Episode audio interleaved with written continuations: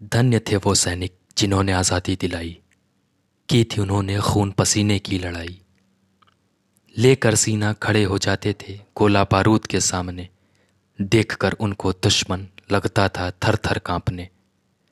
वीरता और बहादुरी का वो गज़ब का मिसाल दे गए। आने वाली पीढ़ी को हिम्मत देकर वो बड़ा कमाल कर गए। मरने से पहले एक एक ने सौ सौ को मारा। याद रखेगा उन्हें हमेशा ये भारत देश हमारा। तिरंगा को झुकने न दिया कभी, देश का हौसला टूटने न दिया कभी।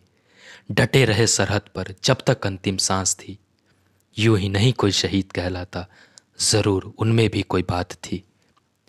सीने में लग जाए कितनी भी गोली, वो बोलते थे बस इनकलाब की बोली। देश के हर प्रांत से कोई न कोई लड़ने आता था, पता रहता था उन्हें कि बचना अब मुश्किल है फिर भी वो लाल फक्र से मुस्कुराता था। पता नहीं था घर वालों को कि लाल उनका वापस लौट कर आएगा।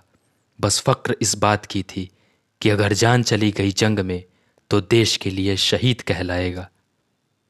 अगर हमारे देश पर वार करने की हिम्मत तुझ में कभी भी आई, याद रखना आज़ादी पैंसठ इकहत्तर कारगिल सर्जिकल और एयर स्ट्राइक जैसी लड़ाई। जिस दिन तू सोचा आँख उठाने की उस दिन तू हारेगा। ये नया हिंदुस्तान है, घर में घुसकर मारेगा। दूर रहना सरहद से, अगर पास आए तो ध्यान रखना अपनी जान का। हर जगह सरहद पर घूम रहा है, शेर हिंदुस्तान का। शब्द कम पड़ जाए उनके बारे में लिखते हुए। लिखना तो दूर कर्व होता है देश को, बस उनके बारे में सोचते हुए। लगा देते हैं अपनी जान की बाजी, वो एकदम नीडर होकर। उनका भी परिवार है। ये पता रहते हुए भी वो लड़ते हैं बेफिक्र होकर। देश की तरफ़ आती हर गोलियों को झेल कर वो अपनी कस्में निभाते हैं।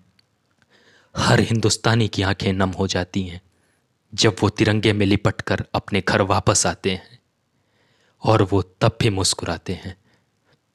जय हिंद।